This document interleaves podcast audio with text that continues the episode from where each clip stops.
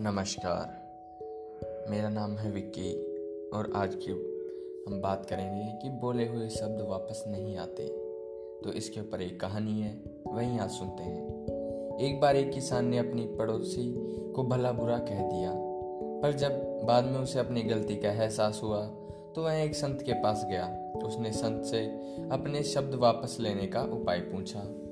संत ने किसान से कहा तुम खूब सारे पंख इकट्ठा कर लो और इन्हें शहर के बीचों बीच जाकर रख दो।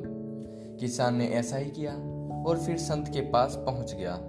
तब संत ने कहा, अब जाओ और उन पंखों को इकट्ठा करके वापस ले आओ। किसान वापस गया, पर तब तक सारे पंख हवा में इधर उधर उड़ चुके थे और किसान खाली हाथ संत के पास पहुँच चुका था। तब संत ने उससे कहा कि ठीक, ऐसा ही तुम्हारे द्वारा कहे गए शब्दों के साथ होता है। तुम आसानी से इन्हें अपने मुख से निकाल तो सकते हो, पर चाह कर भी वापस नहीं ले सकते।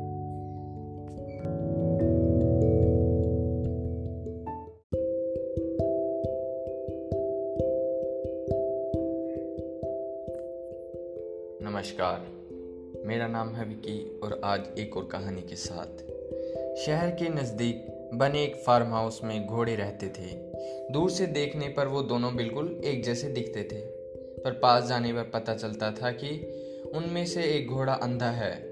वह अंधे होने के बावजूद फार्म के मालिक ने उसे वहाँ से निकाला नहीं, बल्कि उसे और भी अधिक सुरक्षा और आराम के साथ रखा।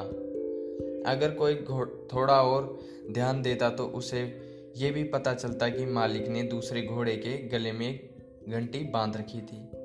जिसकी आवाज़ सुनकर अंधा घोड़ा उसके पास पहुँच जाता था और पीछे पीछे बाड़े में घूमता। घंटी वाला घोड़ा भी अपने अंधे मित्र के परेशान समझता। वह बीच बीच में पीछे मुड़कर देखता और इस बात को सुनिश्चित करता कि कहीं वो रास्ते से भटक ना जाए। वह ये भी सुनिश्चित करता कि उसका मित्र सुरक्षित वापस अपने स्थान पर पहुँच जाए और उसके बाद ही वो अपनी जगह की ओर बढ़ता। दोनों बाड़े के मालिक की तरह ही भगवान हमें बस इसलिए नहीं छोड़ देते कि हमारे अंदर कोई दोष या कमियाँ हैं। वो हमारा ख्याल रखते हैं और हमें जब भी ज़रूरत होती है तो किसी न किसी को हमारी मदद के लिए भेज देते हैं। कभी कभी हम वो अंधे घोड़े होते हैं जो भगवान द्वारा बांधी गई घंटी की मदद से अपनी परेशानियों से पार पाते हैं। और कभी हम अपने गले में बधी हुई घंटी द्वारा दूसरों को रास्ता दिखाने के काम आते हैं। धन्यवाद।